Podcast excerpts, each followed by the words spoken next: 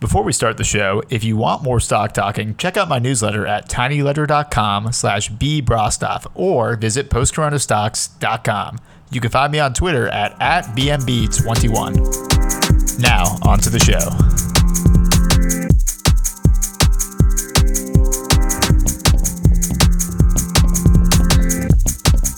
Welcome to Stock Talking, an exploration of financial markets in the context of the post corona world. COVID 19 has changed the way we value equity, debt, and business as a whole. My goal is to find great companies who can thrive in the new normal.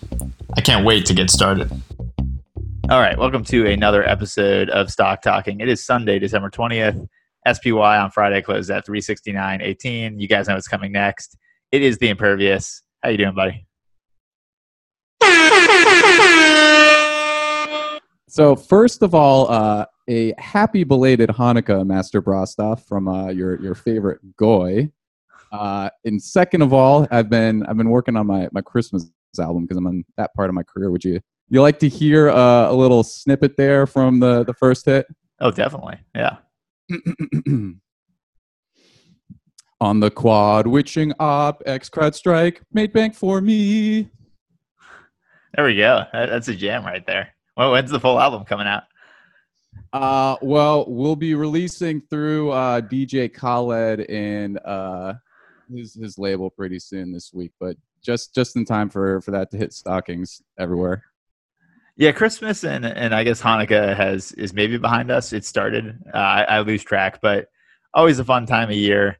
Um, obviously, this year, I, I, heart goes out to all the people who, who are not seeing their families and celebrating over Zoom. But you know, for Hanukkah, the candles are just as good over Zoom, I found, as they are in real life. So one menorah here is one menorah uh, elsewhere. You can see two at once, which wasn't a, a thing prior to COVID. So yeah, you got to try to put the uh, the silver lining on the holidays. It does seem like people are, are very eager and have been eager to get in the uh, the holiday spirit. And and brief sidebar here, I don't know if this is the case for you, but uh, I'm so much more stressed out trying to tell people what to get me so they will stop stressing about what to get me, which creates this whole weird stress feedback loop around the holidays. So even with no traveling, anything else, it still finds a way to, uh, you know, just kind of grind away at you for, for several weeks. It sounds like a problem for an up and coming startup to solve, maybe in the, the gift giving space. But we'll uh, we'll let the guys in Silicon Valley handle that.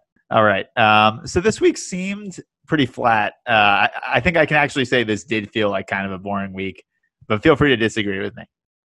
Yeah, so that's that's a pretty fair assessment, and considering my uh, prognostication for you know blow off top to uh, be taking us through the end of the year in the Santa rally, uh, we did see the major indexes climb higher, each of them printing a new all time high. The SPY uh, hitting just about 372.50.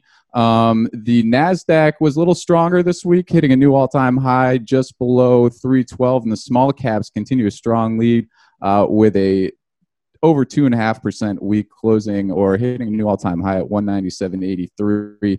So, a couple things going on. It was a pretty boring week, but I guess when you have quad witching OPEX, uh, and there is a lot of options contracts that are coming to an end, there is a very strong vested interest to to keep things pinned in a in a pretty tight range so that as few of those contracts are, are paid as possible. So despite sort of the you know relatively flat week, even though there was some melting and grinding up higher earlier in the week, and then a little mean reversion to finish.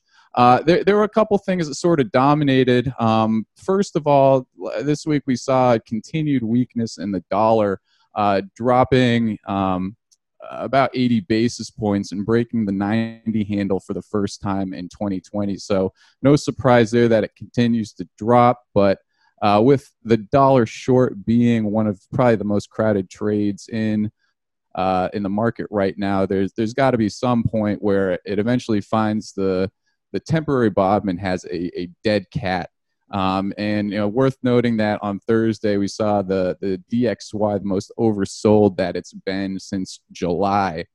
But also to go back to this being quad witching OPEX, and again, um, quad witching, that's a reference to uh, a number of different options contracts having this date as their expiration. So Um, there will be certain uh, different uh, things like SPY will have daily in addition to weekly options expirations, but um, some smaller cap or less liquid equities will only have expiration once a quarter. And when it falls in this date, um, there's sort of a lot of market maneuvering. And so we saw something pretty interesting on Wednesday, which is a record high gamma exposure print, the, the GEX, um, coming in at $17 billion, so $2 billion higher than uh, the previous record print. So that basically just means that there was a uh, almost comical amount of out of the mo- out of the money call option interest, and you know, particularly in tech names like Amazon and Apple.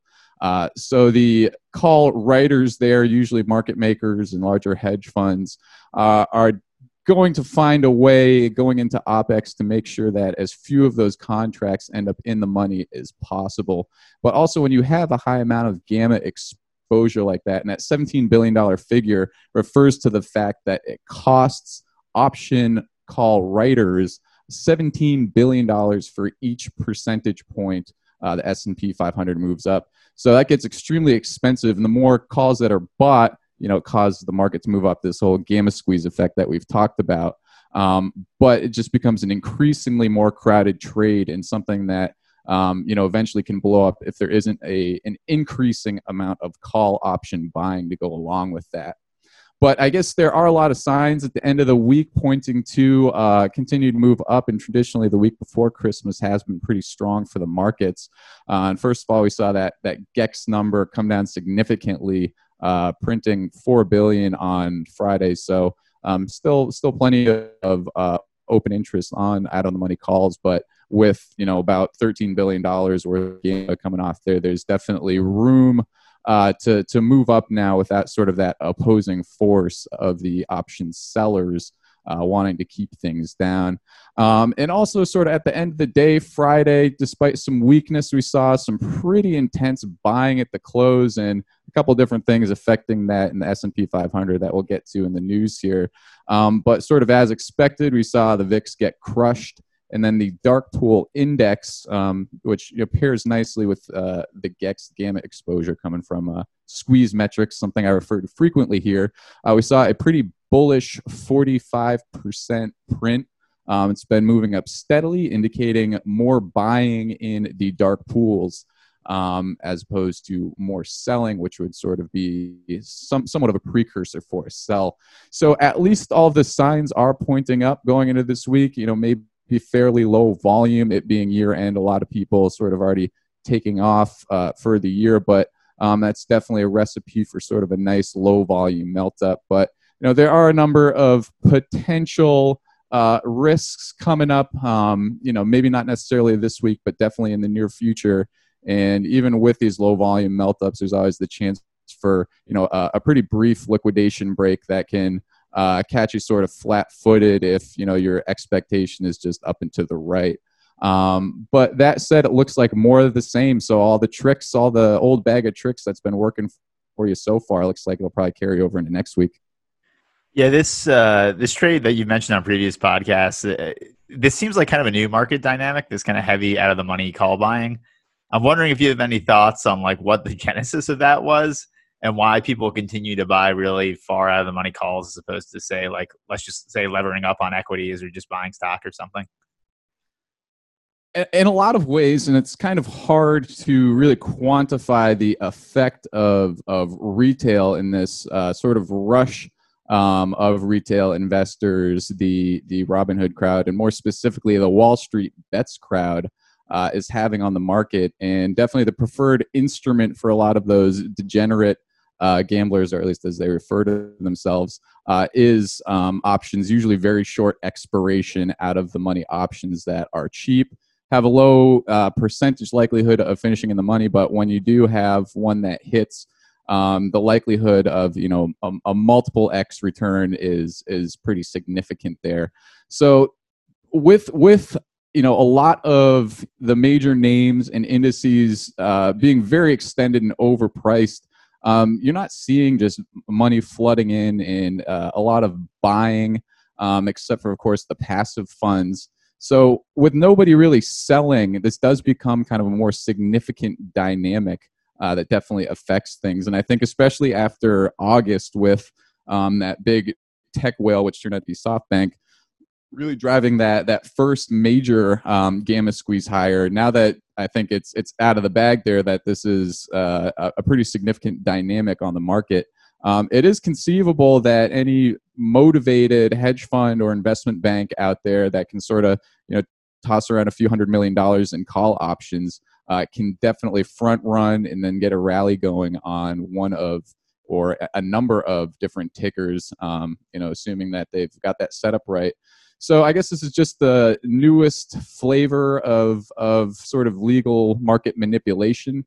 Um, and again, with no selling to really uh, balance out the the constant and persistent buying buying from you know passive funds uh, something like this does end up having a, a pretty significant effect uh, the, the, problem is um, you know as i tried to point out with that large gamma exposure print you get diminished returns uh, the more sort of open interest you have so either a lot of those calls get closed out and uh, you can frequently see a pretty quick drop as market makers who are holding the stocks to hedge uh, those calls that they sold are just now unwinding their positions.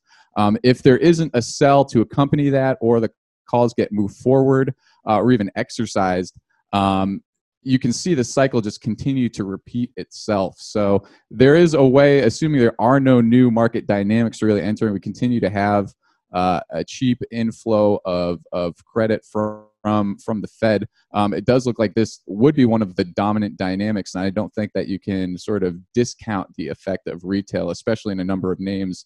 You know, Tesla being the most obvious, where you know the the, the retail influence uh, has has been felt in this insane run. Yeah, it makes sense. Uh, just surprised, especially like as you said at the end, yeah, names like Tesla. It's like for something that's run up so much, it's, it's strange to think an out of the money call would be perhaps the, the correct thing. What goes high can go higher. The other follow up I have for you is on the DXY, you know, 80 bips down over the week. I'd be amiss if I didn't ask you about the massive run up in Bitcoin. Uh, everyone from Jack Dorsey to Elon Musk uh, to pretty much anyone on FinTwit having some commentary there. Um, do you look at the dip in the dollar, which it was pretty incremental, I mean, not significant, as related to the meteoric rise in Bitcoin, or are those things completely separate? Well, there's definitely a correlation there. Um, you know, at the simplest level, you can look at Bitcoin as sort of a, a store of wealth, and I know it means a lot more to a lot of different people. Uh, but it being a dollar denominated asset, it's definitely going to respond to the dollar index going down. Uh, so even though the dollar has been making pretty precipitous decline over the last couple of weeks, uh, I don't think that's really the biggest factor here to, to look at in terms of of Bitcoin and sort of you know what what that means to Bitcoin. Um, you know, in a larger sense, I think what has been driving this recent run in Bitcoin has been uh, the uh, adoption by uh, a number of funds and more sort of institutional investors. And in a lot of ways, that was sort of a major threshold that needed to be broken through. Um, which on the one hand kind of legitimizes Bitcoin now that you have so much money coming in and from uh, these institutional players, and that just continues to bid up the price there. Um, you know, not that any real additional value is added. It's not any more of a currency, but you have these new entrants, you know, sort of legitimizing it. But the bigger it gets and the more it's sort of adopted, the more likely it is it gets regulated and begins to sort of fall under the the same uh, sort of basic guidelines of other securities, and then it loses that decentralized, anonymous benefit that I think a lot of the the hodlers and Bitcoin defenders on Twitter really, really want to see. Uh, so some of that rally can probably also be uh, prescribed to um, a, a, rotation from gold into Bitcoin, but you know to to sort of front run maybe one of the things we'll talk about here in the watch list. Uh, we're entering basically the best time of year to buy gold. So even with gold sort of breaking out after hitting that temporary bottom, um, you know below 1800 on the on the spot price. It's it's been moving up uh, pretty steadily here. And i think that basically anything that's going to rotate out of gold you know in theory it'd be a lot of millennials making that that trade. Not that they probably owned a lot of gold to begin with but that rotation has probably happened. So i definitely am much more bullish on gold in the near term even though you know we still see another parabolic move in in Bitcoin. Uh, but I just like the risk reward from this point, and this being such a, a traditionally good time of year for gold uh, to be buying into gold. And you know, since gold definitely hasn't responded nearly the same way to the dollar and the DXY uh, continuing to set new lows. I think that there is quite a bit of mean, mean reversion there, uh, and gold lagging some of those those other um, different commodities. That this is a good opportunity for it to to definitely make up um, some of that gap there and pick up the slack. Yeah, I remain a gold bull. I mean, track record of outperformance, as you said, it has real physical asset uses. It, it has seasonal times where it outperforms. And as you said, we are coming close uh, or in the middle of one of those seasons. It really uh, is, uh, I'd say, a little concerning to me to hear some of the commentary on Bitcoin becoming the favored uh, inflation hedge. It, it, makes me think, well, like if I have uh, mutual funds or, or kind of other funds that own gold as a hedge, are they going to be pressured uh, by their board or other investors in the fund to say, well, look at the incredible track record of Bitcoin over the last X number of months? Mind you, Bitcoin over three years is actually down, but we won't we won't talk about that. Or incrementally up. I guess after this week's like incredible up move, it is at all time highs. But there was a period where it was, if you looked over a three year time period, it was down. But I think this could be a self fulfilling prophecy if this thing continues to go higher. I don't doubt that a lot of people will question if I want to hedge against inflation, don't I own Bitcoin? anyways, uh, I mean, I think this is one where the price action perhaps builds a narrative as, as opposed to the other way around. Um, but I'm going to continue watching this going forward. That said, uh, this week ahead, I know you have a couple stories you want to talk about. Uh, I think we've both been kind of been waiting to see kind of a decline in the market after an enormous run up. Is this going to be the week, or are we going to keep seeing uh, things tick upward? Well, whether it is uh, this week or you know this week is is that blow off top or you know this is a, a, phased approach and something that we sort of continue to see heading into the early part of, of 2021 um, to, to sort of make a connection here i think bitcoin is probably more related to sort of some of the activity that we've seen on tickers like like tesla in the sense that it's really just a, a speculative vehicle just like tesla is a, a piece of paper with a side car business. Um, and so a, a, lot of that just has to do with the current market environment. It's obviously very frothy, frothy, uh, and it's hard to sort of point to a catalyst that would really undo that. Um, just like you know, I don't think that now is a great time to buy Bitcoin, but holding you know a, a, pretty decent crypto position i'm not necessarily looking to exit or thinking that this is some type of of top but certainly not looking to buy. But you know, I think one thing that stands out, something we've probably talked about on you know each of the last shows that we've done, is that we have finally seen or will see Monday the formal introduction of Tesla and the S&P 500. And even though, as you hit on the top, you know the markets were pretty flat even just the last 30 minutes of trading on Friday, especially in Tesla, was some of the the wildest price action I think I've ever seen. Uh, and Tesla has definitely been uh, ridiculed for trading like a penny stock, which you wouldn't expect for you know a five well now 600 billion market cap company. Um, but Friday was the day that all of the different uh, funds that that index the the S and P 500 would be buying uh, the market weighted uh, amount of Tesla and also selling you know a number of other stocks to, to make room for that. So on on Friday, I think there's a lot of traders who in the the months leading up to or weeks rather this inclusion, you know, had been planning for this event. Um, and what really surprised me is that I guess all these funds really only had an, uh, a market on close order for, for acquiring their shares, just sort of basically telegraphing that there is going to be a massive buy order at the end of the day.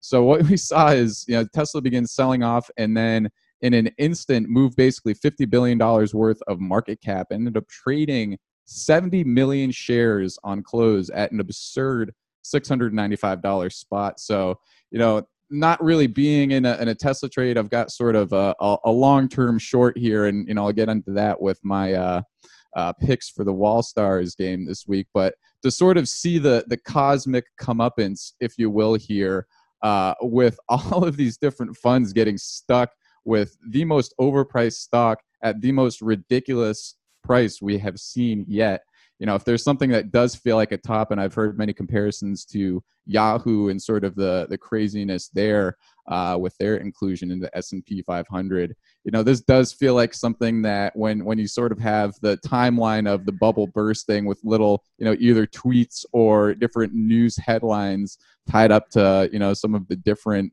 spikes and drops. This will definitely be something that's attached to a pretty significant point in time. So I don't think the market's about to crash, but it, it is an inflection point. And I don't want to say that the Tesla trade is over, but if you think about, you know, the last however many months, um, basically post COVID, you know, there's been a number of different, really not materially important events uh, to the company, but to the stock that have been driving it higher.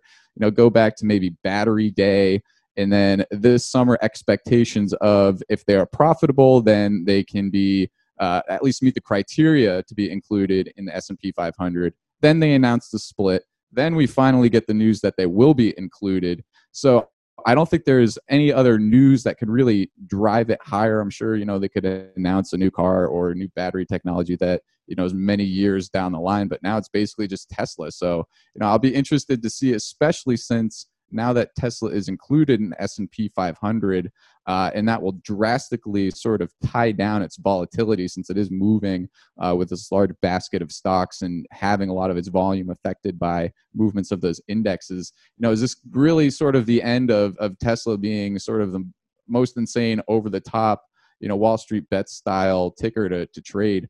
Because um, I guess you know as, as much as I don't think anyone thinks this evaluation is justified, it, it is a bit of a somber day to think that you know the Tesla ridiculousness is coming to an end, seeing as it's found a way to continue one upping itself and, and taking it to a next level. Yeah, one thing that caught my eye when you putting together the show notes, the the fifty billion dollar move, kind of in in the course of whatever it was, a couple minutes, hour, or who knows.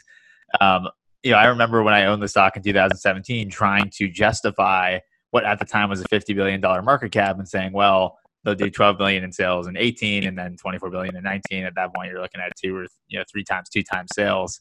And, and of course like that for valuing an automaker you should never do a, a, price multiple on sales right? Because they have much a lot more issues carrying things over to the bottom line to free and to free cash flow compared to SaaS right? You have a huge amount of capex factories all types of fixed costs in place. Um, so at the time i remember just one of my buddies saying, yeah, this is 10x too high a, a valuation. You know, fast forward to now, it's uh, whatever 600 billion dollar market cap. It's moving 50 billion in a, in a single day. Um, so kind of a, a, landmark moment for Tesla. I mean, I, I, think you know nowadays I think they're up to 2019. They did 24 billion in sales. They they have been free cash flow positive for a number of quarters now. Um, but yeah, I, I, mean the valuation and like this the enormous moves in the stock. I, I can't help but think it's something wonky going on with a lot of retail owning, or like the, the market has completely misjudged it, or maybe I'm totally wrong. Um, but I've never been so confused by a stock relative to what the fundamentals are. And you can't get past the fact you being the you know the fundamentals guy here instead of the market go up, he's down, he's guy. Uh, you can't ignore the fact that if it weren't for the regulatory credits, Tesla would not be profitable. So, despite all of their non-GAAP uh, chicanery and um, you know different things they've done drawing down reserves also cutting r&d any number of things to just be profitable. You know it's it's a company that is barely growing their top line number. And so i've largely not been trading in the ev space um, you know except for tesla. There are a few trends there but that's been one of the hottest sort of trades um, for the last couple months and sort of all of this riding on Tesla's coattails. But to me, this is a, a far more complex business than I think a lot of the the naive retail investors would would have you believe considering the complexity of the supply chain um, all the way down to sourcing some of these rare earth minerals that are necessary for um, a lot of these different systems and then also a lot of sort of um, looking at the future in very rosy or through very rose-colored lenses as far as how uh, you know robo taxis and uh, self-driving sort of fleets will be implemented. And so I have a harder time seeing that than I do see something I'm much more bullish about. Uh, that being you know software as a service or cybersecurity, you know, which isn't sort of tied down to the same um, operating sort of complexities and really just need sort of uh, some type of critical event to happen to make people really appreciate how important and significant you know these these different um, new services or new new approaches to uh, doing business, especially you know in this work from home age and COVID age. So you know we'll we'll we'll get to that in in a in a bit here. I I did want to before we you know go on to the fun stuff, sort of you know do a quick update here on some of the, the typical news we've been tracking, and obviously news has been dominated by COVID. Uh, and with you know case counts and deaths going up, that's been a fade as far as you know price action for a long time. Um, but what's really been dominating the headlines has been the rollout of the Pfizer vaccine. Um, if you still read the news, there is just basically wall to wall coverage there. It's basically pretty nauseating. Um, but what we're seeing is sort of the, the first round of people who've received the vaccine um, having having some adverse reactions. Very hard to get, you know, total sort of uh, picture here with the data that's been available. But um, I think that's definitely something worth looking into because if we are pricing in sort of a very quick return to normal, and as we've talked about in the past, especially some of the cyclicals, things like energy, uh, really having a major tailwind from people getting back to work. You know, if we look at one, as we talked about before, potential risk for you know supply chain limitations, not being able to make as many vaccines, you know, as was originally advertised. But then two, as we're seeing now, uh, the actual real effects of you know what would happen, some of the things they're calling either a an allergic reaction or um, you know, one Chicago area hospital um, stopped inoculations after having four severe reactions. So some people are ending up in the ICU. You know, this is something that will be weighed pretty heavily since they aren't required, at least yet, on recipients. And so adoption there is something that is still a concern. And so when you pair that with the case counts going up, I think that there's definitely a potential narrative that could be built in something that could affect the markets uh, around a shutdown, which a, a, shutdown seems like the more immediate um, a factor to, to affect the markets than than sort of a return to normal. And we are seeing the UK move to their most restrictive tier four level of lockdown, effectively canceling Christmas. Um, since a lot of the stuff that we see stateside happens in Europe first, and we have seen places like California teasing the fact that if cases reach a certain level, a certain threshold, that we're just knocking on the door of you know we're back to a pretty restrictive lockdown. So as much as the cases themselves and maybe the the threat of covid uh, does seem to be like something that will be in our rear view soon i don't think that we can look past the risk of a lockdown and that what that will mean in certain businesses. Now that said i do think that there is a benefit to the market seeing worse covid and that benefit here is that the worse the situation gets, the more likely we are to get some actual stimulus and some meaningful stimulus. We, we already got it. The news actually broke well this podcast uh, started. So I was watching The Wire. It appears this $900 billion stimulus bill has been passed. So that oh, is now. That, that's, that's our breaking news. Ben, could you give us a breaking news on the podcast update here? Yeah, breaking news update. Uh, according to CNBC.com, uh, you know the the trusted news source I go to, Congress agrees to $900 billion COVID stimulus deal after months of failed negotiations. Um, not much to report other than that. Uh, lawmakers will move to vote on the proposal along with a full year government spending bill as soon as Sunday night, but it appears in principle this bill has been agreed to. Uh, market seems to be down, at least on the futures, but we'll see what happens on Monday's open. So that that begs the question, and before I ramble on some more, I'm, I am interested to know, Ben, do you think this is a a sell the news event as far as a stimulus deal or at least a stopgap actually getting done. Yeah, I mean, too few details to know at this point, but like in my mind, it was already priced in, right? Like, had the market had any uncertainty around whether stimulus was going to pass, I think we would have seen somewhat of a sell off. Um, I think this never was really a factor in terms of how the market traded. Like, was there any doubt that this thing was going to be passed by the end of the year? In my mind, no. So at least it does take one risk off the table. Could be sell the news, but overall, I don't really think it changes my market outlook.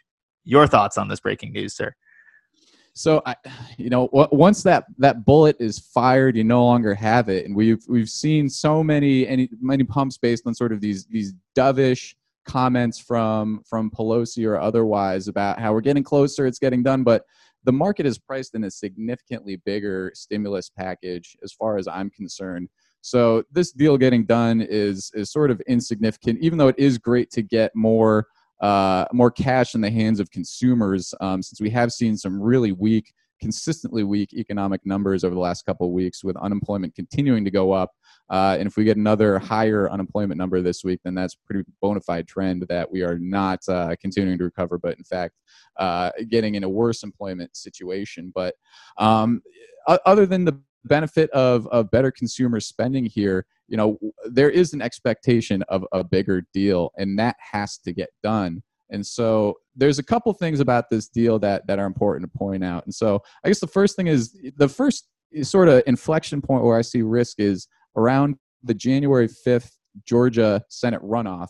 Uh, because that would determine, you know, whether we have uh, split sort of uh, Senate versus um, the presidency in the House, um, or a blue wave. And so, if the market is pricing in a significant uh, stimulus package, you know, one, a blue wave would sort of guarantee a much bigger package. That would be incredibly bullish. But uh, having um, a, a split sort of Congress and um, presidency that does sort of make it less likely that a big deal gets done. And I think there's also the potential risk that this is the last stimulus deal that happens.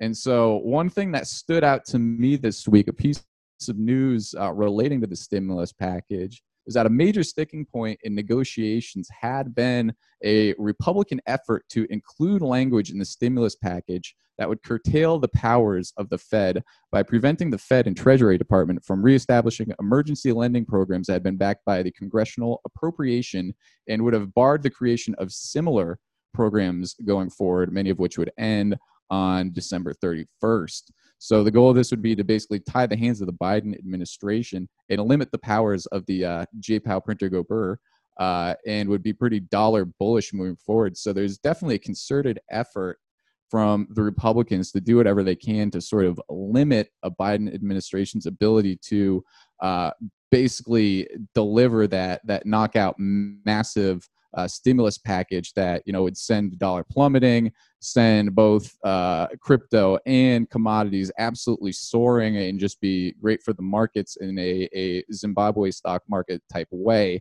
Um, but now we have this announcement, I have to see if there's any update on that wording. But I think that would be a significantly uh, important piece of, of language in there as far as if it does affect you know the Fed's abilities to continue just lending on a massive level as as sort of been uh, prescribed in the CARES Act.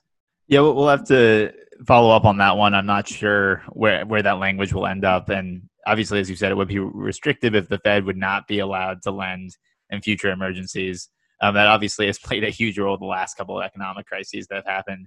Um, I did, before we want to move on, revisit some of the the COVID discussion. So as you said, like clearly there are going to be bumps in the road and already have been in terms of uh, how people have reacted to the vaccine.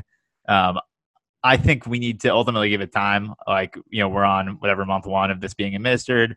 I finally found uh, data on how many doses uh, across countries have been uh, delivered. So, if ourworldinData.org is accurate, which appears to be affiliated with the University of Oxford, uh, United States has had about a little more than 100,000 doses administered. Remember, you need to to be fully vaccinated.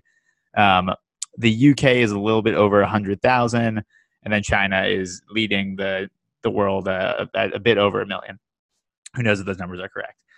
Um, so that said, like I, I, think I'd like to, you know, we're talking in terms of like total case count ever. I think it's probably well above 100 million at that at this point. It all depends on like what multiple you think uh, of cases that have occurred that have been reported. I mean, 200,000 people being uh, infected a day, you know, that's a million a week. If we keep at this pace, you know, several months down the line, obviously you're looking at a pretty large number relative to the population. And it remains to be seen how quickly vaccinations will grow compared to that number. Um, I will say, like, trying to think about, you know, th- this kind of pandemic from a more mathematical point of view, I feel like the numbers I'm trying to watch, and more so than the noise and like some of the, the articles that get put out, is how many vac- vaccinations are there um, across the country, and then what's the seven day moving average of infection rate, what's hospital capacity. I mean, if you can come up with some expectations around those numbers, presumably you can say like, is the market uh, above or below expectations versus reality, which is, is what I'm always trying to figure out. I think it's so easy to react to some of the news items we talk about in the show and be like, know, markets should trade like this, markets should trade like that. ultimately stuff gets priced in. And, and I think what you're really trying to do is say what happened relative to what the expectation was. Uh, so I think a, a, bit too early to kind of make predictions on the vaccine rollout or say, you know, particular news around some um, some anecdotes are going to have a, a, material effect on what happens with the vaccine. But definitely something I'm watching. Um, anything else you want to cover on either vaccine or uh, stimulus before we move on to the story? I'm really looking forward to just cybersecurity. Yeah, nothing, nothing other than I mean, a lot of the news, the headlines are just a fade, but it is woven into the the different um, oddities that do actually affect the market now, or the pieces of news that do sort of lead to um, some price action. So, continuing to fade case counts, continuing to fade deaths again as far as you know that affects price. Um, but you know this isn't going away so there's there's still got to at least be the discussion. Do we do we even need to care about it? Definitely. All right let's get into this SolarWinds story because i think it is massively underrated in terms of the amount of headline coverage it's getting and how much it could impact not only cybersecurity stocks but i actually think like a lot of companies are going to be impacted by the role uh, data security and data protection plays in the years to come. Yeah, so we talked about on our last show, squeezed it in sort of at the end there. Um, a little piece of news was that FireEye, a cybersecurity firm, uh, had been hacked, and part of what was taken in that hack were some of their uh, red team tools, or basically tools that they use um, to do like penetration testing um, and basically emulate uh, a hacker. So the the thesis there was that the the tools here were were not you know the end game, but um, this is sort of just they took the tools, whoever this was, and you know it's quickly blamed on Russia. And any article you see about this quickly blames it on Russia. Um, they were planning to use these tools for a much larger cyber attack and use these tools to basically cover their tracks. So um, you know we talked about how we expected that to be a, a prelude to something bigger, and sure enough, uh, we saw news this week that at least 200 organizations, including uh, government agencies and a number of international corporations, uh, have been hacked as part of a suspected Russian uh, cyber attack staged using a backdoor in SolarWinds Orion network management software. So, interestingly enough, FireEye discovered the SolarWinds backdoor while investigating their own breach uh, and Microsoft also announced that 40 of its customers have been hacked after finding the malicious SolarWinds update within its network. So we we talked about this a little pre-show, and I think what stands out here is not the fact there's a hack, but we've seen um, a few sort of brief uh, terse updates about you know how Donald Trump's been briefed on this. This is being taken very seriously in the White House. This is uh, affecting a number of different government agencies, including the Treasury. So I think the fact that no information has got out, and we don't really have any other information other than uh, this this quick finger pointing at Russia, definitely indicates to me this is a lot worse than is being let on, or uh, even worse than that. You know, we don't really know exactly what the the end game of the hack was or what it's doing which probably means that it's still doing it and it's probably too late to stop it. So considering how many different facets of not just the corporate world but uh, the us government world have been hit by this uh, i wouldn't be surprised if there is potentially still some type of black swan event uh, with something you know, could look as far as something affecting the electrical grid or potentially even the financial market somehow being affected via this hack uh, we just don't know. And the breadth of it indicates that it really could be anything. So, you know, considering the uh, great podcast that you had with uh, Chris Seifel that I recommend everyone checking out, where um, you guys put much more eloquent and thoughtful language into being bullish about the, the same stocks that have been trading sort of indiscriminately for the last three months. And at the very least, I mean, this does look bad, but this is very, very bullish for cybersecurity. And if you saw some of the the candles, the daily candles out there in the biggest cybersecurity names, even FireEye, which sold off significantly uh, after announcing the hack, was up 33% Friday. And uh, as as I sung about at the top, CrowdStrike had a, a, a pretty incredible run on Friday with a 10% move after already basically doubling uh, in the last three to four months.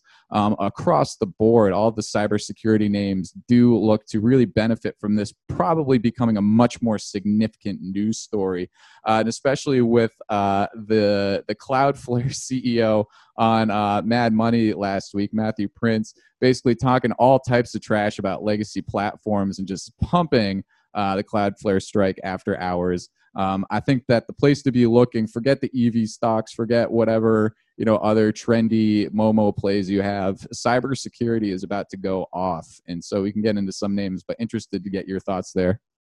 Yeah, I'm, I'm going to try to summarize kind of the, the basics of what happened as best I can here. And I think in order to, to kind of convey the implications, so any listeners who have a cybersecurity background, please feel free to email me and correct anything I'm saying that sounds wildly off. So, from what I understand, SolarWinds is a company that, that plays in a lot of different spaces. I think they distribute a, a ton of software modules, uh, some of which include security pr- products, some of which are for things like ERP and other applications. Um, the module that was uh, infected here with the malevolent software um, that was kind of distributed by unknown parties. I mean, some assume it to be state actors, others assume it to be other hacking groups. We really don't know at this point. Um, but anyways, one of these these modules called Orion which I believe has some ERP uh, use cases. But, but basically, you know, they have a ton of communication, a ton of customers from telecommunications to government departments uh, to you know anyone who kind of plays in that ERP space and, and needs SolarWinds software. Um, this software module uh, clearly was hacked and clearly was tampered with. Um, there was code uh, put into the source code that allowed um, tracking, um, you know, remote control, kind of whatever other uh, bad actions, malicious, malicious actions that allow you to monitor and, and change code. Um, all of that was kind of at play. It's not known when this entered um, the Orion module, so it could have been in a software release that happened half a year ago. It definitely was happening ones that were happening in the in the previous you know weeks and months. Um, and anyone who received the update was impacted. Um, this update also was very difficult to detect because it was essentially dormant for two weeks, so it didn't leave any type of trail or signature um, all of the bad stuff started happening about two to three weeks after the update was pushed out. Um, this makes it difficult to track like when there was a problem um, and when kind of this uh, malicious code was introduced. So the impact here is not really known, um, nor is it known uh, how many customers of SolarWinds are potentially infected. Um, I did notice we, we, talked about Cloudflare on the show a number of times, which does some different stuff than CrowdStrike. But one cloud thing Cloudflare does have is a global network that um, you know passes around a bunch of DNS traffic. So they have a pretty good blog post up on their blog that basically uses the DNS traffic that they've seen um, to make some claims about uh, you know using the subdomains that they've found that point back to the malicious parties uh, about how widespread this uh, this attack is, and and the results are not encouraging. Um, I'm looking at this graph now in terms of unique weekly uh, observations on the subdomain um, you can see like some pretty bad uh, bad traffic as as time goes on. So overall, like I think this we're in the early innings. And dare I say, like the first inning of of where the story is. I mean, I, I think I found the more research I tried to do this week, the more unknowns there were, uh, including like probably the the biggest question everyone has is like, how was SolarWinds hacked in the first place? Um, which appears to like not really be clear to me at least. So there's a lot more to find out um, uh, you can you you know for sure at this point that every company is making cybersecurity a priority. Um, SolarWinds itself had CrowdStrike come in to try to help them straighten things out um, after this attack. So there's going to be a. I mean, we're going to be hearing about this for months. And like as everybody knows, you know these things take years to investigate. Um, I, I, recommend people check out the documentary Zero Days. Uh, you can find on Netflix, but it's about um, Stuxnet. And for those who aren't familiar, um, the U.S. and Israel basically engineered this virus to to try to sabotage Iran's nuclear program. But basically, it was this software that got distributed and uh, played a part in like causing some of the nuclear reactors to go haywire. So, I mean, that it's a great documentary in terms of pointing out like the history of this and kind of all the bells and whistles weren't known until years after the fact, and kind of some of the detective work um, is unbelievably complex. So we're not we're not even close to done in terms of where the story is going and getting to the bottom of it. But in the meantime, you know, I do think you're going to see CrowdStrike definitely get more inbound traffic. I mean, they don't even need sales reps at this point, right? I, I think it's it's very likely people are coming to them and say, "Hey, you know, we've heard about the SolarWinds thing. Uh, we're worried we might be impacted. What can CrowdStrike do for us?" So I, I think they're not the only vendor. Um, I think Cloudflare, who plays more on the networking, DDoS protection, and kind of other spaces, which uh, feel a little bit more tertiary, but at the same time, like Cloudflare has also played a role in investigating the aftermath of this. Uh, I think Cloudflare and CrowdStrike are both going to be enormous beneficiaries of this. And to their credit, um, you know, these are both companies that have really kind of made it a, a top priority to be guardians of the internet. So uh, I'm looking to kind of add to both to those names, both of those names and any weakness. Um, but what a huge story! I, I mean, uh, I think it's any number of U.S. government agencies that have been impacted. Um, and I think uh, I don't know who said it, but like I think it was called like the most grave, worst cyber attack in uh, U.S. history. So I mean, people are already kind of saying the magnitude of this thing is unprecedented.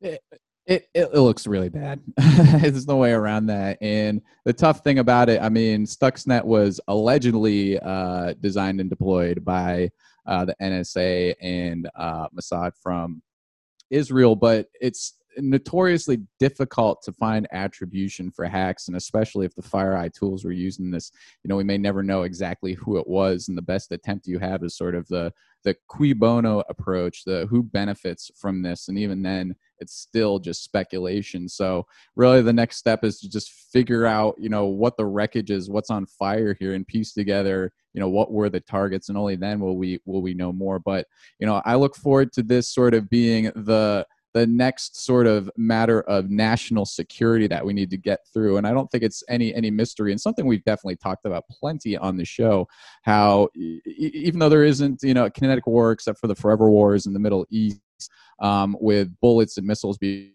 um, we've been in the midst of uh, a number of different fronts of asymmetrical warfare. Uh, primary one being on on the cyber front, with a number of cyber attacks coming. Um, you know, some of the the big names, at least suspected big names out there, and when they say you know some type of nation state actor they mean you know an organized group of hackers and not you know someone uh, in, in, their mom's basement drinking mountain dew or you know, whatever you think a hacker right. looks like um, and you know those are suspected to be from russia from china north korea famously you know assembled a group to hack sony uh, when uh, whatever that movie was called, the assassination about Kim Jong Un was coming out, which is also mentioned in Zero Day. Um, so a fascinating area. But since we we've solved many of the great sort of national problems, we beat the environment, or we um, are are in the process of beating the things that that beat the environment, whether that's with EVs or solar. And then we beat the virus. So obviously, we've seen a, a massive pump uh, in, in pharmaceuticals and names like Moderna. You know, this next frontier, the next thing we need to rally together to beat is is cyber crime and cyber terrorism. So I, I look forward to um, you know the powers that be here controlling the narrative by coming out and announcing some new task force or some new funding, you know, to get into this space because to take the egg off their face from um, what seems like pretty embarrassing and damaging hack, you know, they can sort of use that to do a little saber saber rattling and showing that you know we're we're also invested here in in some winning. But um, yeah, one one thing too, uh, if there is a follow up in a formal investigation, you can make a pretty safe bet that CrowdStrike is going to be tapped to play a role in that. I mean, people remember four years ago, one one way CrowdStrike really got their start in terms of being in the public eye was they investigated uh, the Russia hacks that occurred in 2016. So they're they're very well equipped um, to kind of do forensics on this. I mean, as you mentioned, I, I, really recommend people go and listen to the Chris Seifel podcast. He has some really good commentary on this. Um, but in terms of like what CrowdStrike actually does, you know, remember this is a company that has four trillion data points in terms of previous attacks that have occurred and previous suspicious activity. Um, they're in a very good position to basically look at any activity on a server and say, you know, this is something that looks like it was potentially infected by this previous attack we've seen. Um, and again, is like the the way the most the worst attacks are the attacks that are gateways to a lot of entry points, right? So this is why like Orion, I think was chosen as a target. You know, Orion has a bunch of uh, it's a software module that's on telecom, that's on uh, you know very important U.S. government agencies. I mean, who knows? Kind of all the entire attack surface. I think, as you said, financials may also have been impacted. So that, that the central CrowdStrike product, right, which is what they call a sensor, which they install on uh, on servers that can detect um, attacks, like you know the second that they can match a whatever you want to call it a fingerprint. Um, once they've seen a, a, previous attack and can match it, um, I mean that's their core competency. So and then the other thing with the Seifel podcast too is like if you think more compute's coming online as we see more things like kind of AI applications or just kind of more server traffic in general with everybody having a mobile phone, the attack surface is increasing more and more every day. So the opportunity for CrowdStrike is kind of a parallel uh, to the amount of compute you see. So, and, and you can bet too is that amount of uh, you know containers, servers, whatever uh, whatever can run software. Uh, the hackers are looking at that too, right? They want as big a platform as possible. Um, so I do think like CrowdStrike's TAM to me is just growing every day, um, and extremely bullish for the company. And I think good to have them around too. Um, ultimately, this is a, a, really good private company that I think it can fulfill functions the government can't. Um, so in the same way, you could think of Boeing as a company that's absolutely imperative uh, for U.S. defense. You know, back when I worked in banking, people said Boeing bonds were the same as U.S. government bonds, right? The government would never let Boeing go bankrupt. CrowdStrike to me is is more or less the same as a, a, a must-have um, U.S. defense agency. It's just a private company, um, but that you know, it's gonna you can bet you can make a pretty good bet it's going to be around in ten years. And you know what else CrowdStrike does besides security products, Ben? What's they, that? Oh yeah. So if you've been listening to the show, you know that I've been as bullish. This is I, have said on the show. This is the one stock that I am most bullish on. In fact, we even made a bet. You said that you were even more bullish or most bullish about betting. Uh, to which I said I will take CrowdStrike over anything else any day, and we'll check in on that MGM versus CrowdStrike bet at the at the end of the show. But you know, we'll take a minute to just sort of reflect on how often we've pumped CrowdStrike and Cloudflare, and you know how well those have done. So take a bow, CrowdStrike and Cloudflare. Please remember, we are not uh, qualified financial investment advisors. Uh, the, the, classic disclaimer you got in every podcast, but uh, yes, we we simply are a podcast of two guys. None of this is financial advice, but those those two recommendations did work out quite well for anyone to listen to. them. But the the simple thing is now that you know I expect a, a, significant amount of volume to be to be flooding in here, or at least that's you know what we would expect, sort of with this becoming you know more headline news. Uh, you can just go back to the well with these guys, especially since it doesn't look like there's any types of paradigm shifts. You know, definitely look for an entry here, especially with uh, CrowdStrike having that massive 10% day on Friday. I wouldn't be surprised if it gaps up on Monday uh, and could still run from there. But uh, it's run up a significant amount already, and I'm still looking uh, for it to go higher. But you know, if you aren't already in that trade, definitely make sure you look for a pullback. I think that uh, Cloudflare is in a, a, little better position, just getting right into the watch list for this week, and these two were sort of my top picks. Cloudflare pretty quiet last week, um, bouncing around between sort of the 81 to 83 handle uh, and then taking off right after close on Friday, uh, sort of corresponding with that, that Matthew Prince appearance on Mad Money. Uh, so I think that's definitely got a, a, a cleaner entry, but um, just all across the board in cybersecurity. So a couple names that I'm looking at next week. Um, so one of the bigger blue chip names, Cisco, uh, is sort of you know a little less explosive to the upside, but looking at the chart here, um, it's got a nice gap fill opportunity moving up to about 48. So you're looking at a nice risk reward there, uh, something maybe a little less volatile uh, than some of these major growth stocks out there in the space. Um, but a couple names that had massive days Friday that I do expect to continue uh, SailPoint Technologies and Palo Alto Networks. Um, obviously, with uh, FireEye really surging on Friday, and that just like CrowdStrike, you know, could probably cool off a little bit before another move. Um, but this is an entire space that I think um, is still worth getting long in now, but um, preferring to trade options as I do, there's nothing stopping you from jumping into a highly overpriced stock that's, you know, that, that last move in, in sort of parabolic move is, is sort of the most profitable, you know, hardest to time and sort of least uh, logical, but um, if you're trading sort of an options strategy, it's a lot easier to sort of get in or out. Or, you know, if you are long and want to lock in some of your your profits there. You know, you could use something like a collar um, to sort of prevent that that drawdown that seems inevitable once something is run up. Um, but if you are looking to get some exposure across the board in the cybersecurity space, uh, probably my favorite ETF in the space is the ETFMG Prime Cybersecurity Index, uh, ticker HACK which sidebar i you know being pretty dyslexic definitely prefer the tickers that are you know some fun little novelty or word as opposed to just sort of the uh, brief version of the company's name squeezed together. So you know go go buy yourself a little hack just because um, that's that's that's a fun fun name there. Uh, but a couple plays um, i'm definitely looking for and these are a little more tangential um, you know, not as obvious uh, cybersecurity plays, you know, something like Crowd, which would show up in some of those headlines about this particular case or FireEye. Uh, I'm definitely looking for a nice breakout in DocuSign, uh, which sort of could get a double tailwind from continued sort of work from home.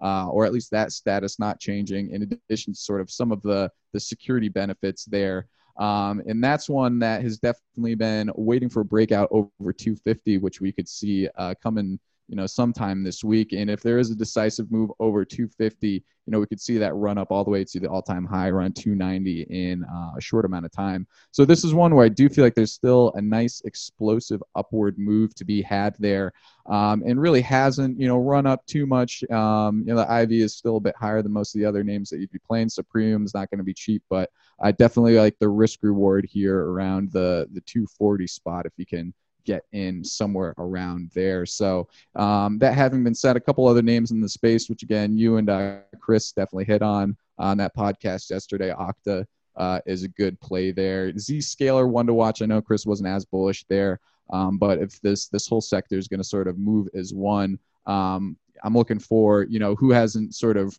run up as much. And if I still believe in the overall thesis there, maybe not the, the finer points of a company's business, but you know the fact that it is you know a bit of a laggard in a, an area that's really taking off. Um, I do like the risk return on that, and you know might might look to put in uh, maybe a slightly longer term uh, swing trade on that. But any other names you want to toss in there in the the cybersecurity space? No, I mean this may seem an odd recommendation, but like Amazon through Amazon Web Services ultimately has its own set of security pro- products that may seem a little tertiary. Like uh, CrowdStrike is on AWS's marketplace, so that is on like a sidecar product you can install through AWS. Uh, but ultimately, like part of this too is permissions um, and uh, making people have sure people have the proper access control, so social engineering hacks don't happen. That probably wasn't what happened here, but it's kind of a, a equal form of another insidious type of hacking is when it happens from the inside. So I, I think this is probably a, another opportunity to invest more in Amazon Web Services and kind of commit more to their security infrastructure. There's also definitely a lot of vendor lock in there because uh, they have a very specific way of doing security. Um, and, and, you know it's it's a good way. They do have a number of white papers, and they are kind of FedRAMP certified. So if you have AWS, you can own government data and hold it um, and pass it from place to place uh, through um, AWS servers. So I would say um, it probably isn't going to show up uh, in terms of the price action as quickly as the names we talked about, but I think AWS and, and therefore Amazon is a nice beneficiary of this.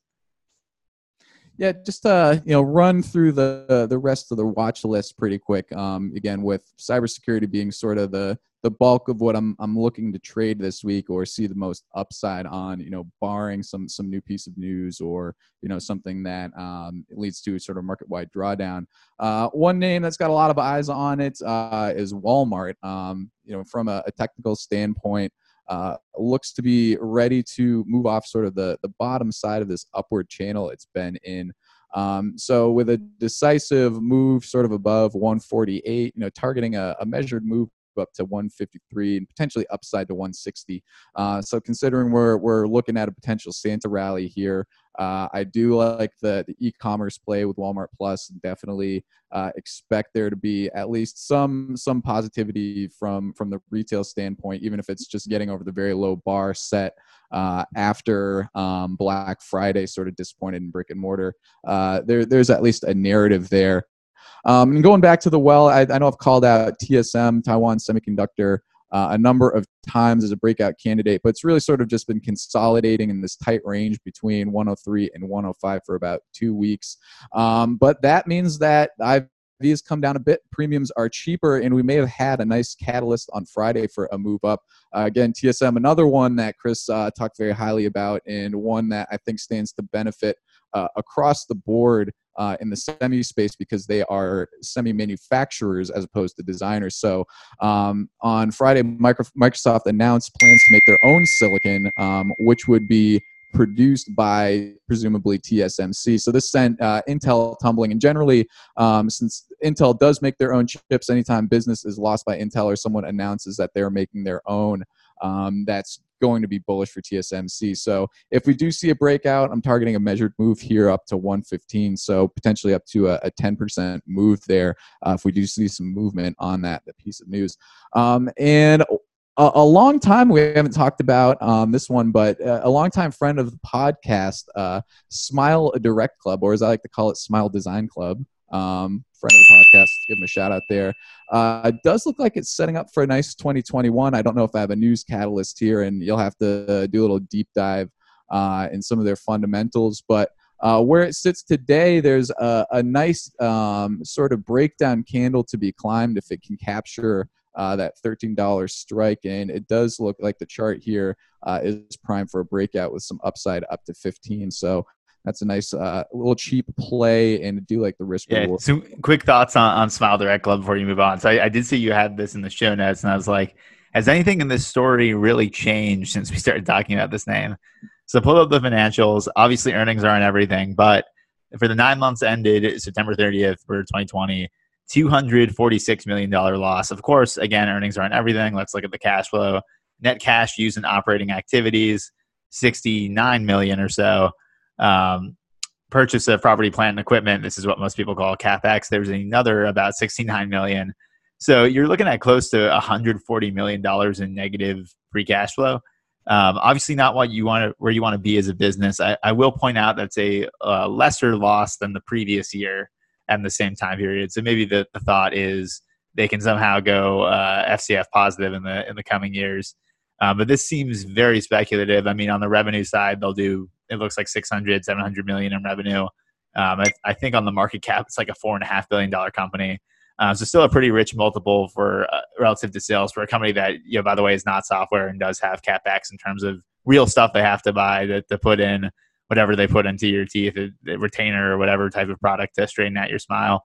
Um, I will. I mean, that's that's purely the financials. There's obviously a more qualitative story, and we've talked about how they do have a popular product um, that is seeing some adoption. So, want to look more at this name? I mean, I, you and I talked to. Uh, we talked about a while ago how like we were kind of watching the casino names, and uh, from a fundamental side during COVID, like it, things didn't look good in March and April. However, there was a ton of insider buying. There was a ton of price action um, in terms of call buying. So there's something going on with Smile Direct Club. I mean, I, have had this stock on my watch list for months, and I think it's probably gone up from like seven or eight bucks to wherever we are now, like mid teens. So I, I, will promise to the listeners I want to do more work on this name. I'm not writing it off. I will say the financials are not good, but of course, stocks don't trade on a snapshot of financials today. They trade on what they could do a year, two years, three years from now. So warrants a larger discussion, but I will say like it, it's it's now on my list to do research on um, because it's had such a spectacular bull run this year. I, I have no answers for you other than to say nothing like price to change sentiment here. So yeah, price kind of creates its own narrative. I, I have learned that. So to, to take it through the home stretch here, I uh, just want to reiterate this is the time of year to buy metals, uh, especially gold and silver. Both look uh, prime for, for a breakout. Um, the seasonality of it is great, and especially if you know we continue to see the dollar plummeting, um, I definitely like this to be a great entry uh, for another strong rally. Um, by by all accounts, we we are you know looking at a, a secular bull market in commodities. So um, probably not a bad time to be getting into gold and silver, but this is definitely a great time. And just tie it up here with a, a Galaxy Brain play here. Um, you know, playing around with some of these recent IPOs, and especially with with you know the action we've seen around names like Palantir and Snow. Uh, and especially some of the craziness around Airbnb and Dash. Uh, one that's sort of seen some um, consolidation post IPO is Corsair. Uh, they make different video game components. So seems to have found uh, support around 35 and with a, a post IPO high around 50. Um, if if something like uh, Smile Direct Club, you know, can find just uh, some buying with with no catalyst or anything else, I think Christmas time and just like with the Walmart thesis here, uh, video game components that you know could could find some some bit of headwinds. But I, I do think that this just being a frothy market and where we are, um, some irrational moves in a lot of recent IPO stocks are, are you know something that you can definitely trade. Uh, do I want to buy any of these names at some of these prices? I mean, tell me how it was buying Big C at, at 140 and you know, I'll, I'll gladly trade these any day, but I don't know. You know, there is no price discovery right now, so um, that that's what I got for this week on the watch list. I like it. Some old favorites, uh, some new discussion. So we'll see. It's interesting, kind of the stocks that were running uh, kind of earlier, even you know before the summer started, are kind of the ones we're talking about now. But a lot of football left to play, as we like to say. Alrighty, uh, should we should we close the show with some bets that you and I have had uh, since May first? And uh, our wall stars, and let's take it home. And wall stars, sweet. All right, so the first one, everyone's probably familiar with this at this point. Um, total return since May 1st of uh, Berkshire versus Triple Q. So that is Warren Buffett's um, conglomerate versus uh, the, the NASDAQ 100. So uh, the Oracle has done pretty well this year, up 22%, but no match for tech, which is up 46%. So still a lot of ground to catch up. No news there. That's been a, uh, a big win for you for quite a while. Um, you, you alluded to this earlier in the show MGM versus CrowdStrike. CrowdStrike, man, since August 10th and 110% return, obviously had a killer week. MGM is uh, is you know not too shabby either at 46%. But you yeah, CrowdStrike looking at a, a double since August. Pretty amazing. Oh yeah. I think both of us may have that in Wall Stars, but we'll get to that soon. Final bet. Uh, the Battle of the Lame footwear, Crocs versus Skechers. Uh, Crocs continues its incredible bull run. I think it's close to an all-time high at 64 bucks, um, up 58% since August 17th. Skechers, not bad at, a 23% return. I mean, the whole market is on fire right now, but um, Crocs is uh, kind of winning the way there. So one for three, as usual. All right, Wall Stars. The week that was, we actually both performed quite well. Um, added up, all your returns sum to 43%. Of course, it's not a 43% total return, but that's just going through all six names and summing the returns. But CrowdStrike, DraftKings, PayPal, AMD, Triple Q, and SPY, a, a very strong week for you. Long all only, uh, you pretty much called uh, the melt up, even though the melt up may not be complete just going back to the well. It's you know you don't need to overthink it here. Yep. Uh, listeners of the show may remember I was big on the Slack acquisition, uh, leading a run up in some tech names. That's not really what happened, but that said, Dropbox was still up 15% over the week. Uh, Disney, Atlassian, Gold, uh, VXX, Short, and SPY. I was up total 38%. So you beat me about 44 to 39. Um, pretty close battle, but uh, you eked out the victory. Oh yes, and uh, looking forward to, to continue. But also want to give a shout out to uh, listeners uh, Mike Bush and the Hebrew Hammer also for for some strong showings, but uh, not quite enough to top your uh, your two hosts here. Definitely, and continue playing. Definitely shout out to both of them.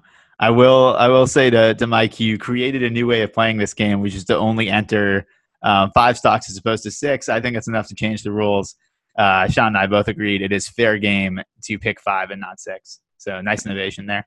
Very contrarian. I love it. Absolutely. All right. For this week, um, my picks I don't think will surprise anyone. I'm going along the cybersecurity trends um, on the winds of, excuse the pun, the SolarWinds news. So uh, Cloudflare and CrowdStrike, uh, pretty expensive this week, a pretty high implied vol. Um, but both longs for me, I didn't have that mon- much money to spend after having those two stars in my lineup. Um, so gold, J and J, kind of on the continued vaccine play. Um, Amazon, I mentioned kind of what my expectations for AWS, and of course the holiday season. Um, and Google, I think Google actually is a pretty looking, good looking name from a free cash flow perspective. Um, I, I, probably want to own long term as well. Um, but threw that in there in my portfolio as well. So I'm long everything. Those are my six names. Uh, where are you going with this week, Sean? Yes, considering I've I've run out CrowdStrike and Cloudflare at least two of the last three weeks, I thought I would let you uh, at least get to enjoy some of the the cheat codes that those two present in terms of upside. So uh, this week I'll be trotting out with my high salary, high volatility play Corsair, um, breaking the bank at 14,800. Uh, but fortunately, I got a number of cheap plays here that uh, I was impressed with how affordable they are. Cisco, like I mentioned, a nice cybersecurity play. They're only 5,000. Uh, and looking for breakout with TSM being probably as cheap as it's been in weeks at 8,000. And also Walmart only at 5,500. Uh, but one trade I'm pretty excited about here, just because it seems like a no brainer, is the Tesla short. Uh, closing at 695 on Friday. There's absolutely no chance that it's it's going to be closing above that number on Friday. Um, which you know I shouldn't be so confident since um, the the market is especially irrational with this one. But at least in in Wall Stars, this is a, a bet that I'm willing to make. And then to round it out, I am going with a bank here, and I know that you are much bigger on the banks, but long JPM because uh, you know one piece of news we didn't mention the uh, bank stress test results came out Friday, and total shocker to everyone involved. Everybody passed. Um, so round of applause for them as well. But also we learned that uh, share buybacks are back on the table. So maybe it is time for the banks and the whole XLF crew to to be making a move here. So I didn't go with uh, your your value baby there, Wells Fargo, but I do like uh, JPM in in the week ahead. Yeah, I kind of wish we had talked. Maybe we'll save it for next podcast. But I think this was some hidden news that kind of broke Friday. Um, I will uh, tip my cap to myself. I did predict this would happen.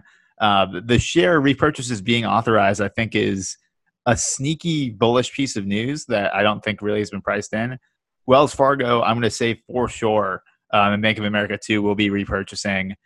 We, we talked about this a little bit when we were talking, I think, about Cloudera a couple podcasts ago, which also authorized a, pretty nifty repurchase program. You, you know, for for as much as people love these growth stocks and some of the SaaS names, none of those companies are buying back their own shares in part because they don't have free cash flow or cash on balance sheet to, to spend. If they do they're using it to reinvest in the companies or, or go out and make kind of crazy m&a deals looking at you slack and salesforce. Um, i could be proven wrong on that one. But I, I, think it's very significant that I, I already thought the banks are undervalued. I think for sure that you're going to be paying dividends or repurchasing shares. I think loan loss reserves are going to be less than are expected. We already saw that a bit in q3 expect more of it in Q4. Um, but overall, I think if you're looking for a contrarian play uh, that represents some good value, recommend XLF specifically Wells Fargo, um, and for the kind of less risk averse or more risk averse, excuse me, Bank of America. Uh, remember, Berkshire owns a ton, so I think this also could help in my BRKB uh, versus QQQ bet. But we'll see what happens. All right, buddy. Any closing thoughts before we wrap this thing up? Uh, Smoke weed every day. I think that's it. We'll see. We haven't talked about Tilray in a long time. Maybe next podcast. One to watch in 2021. So listen to next week for an update there on your weed stocks. Yeah. They did actually just make a. Uh, I think they just merged with another company, but we'll talk about that in the future show. Great value Good value. All right, buddy. Until next time. Happy trading. Thanks for listening. To hear more episodes of Stock Talking and read a blog with my latest trade recommendations, market commentary, and more, visit postcoronastocks.com.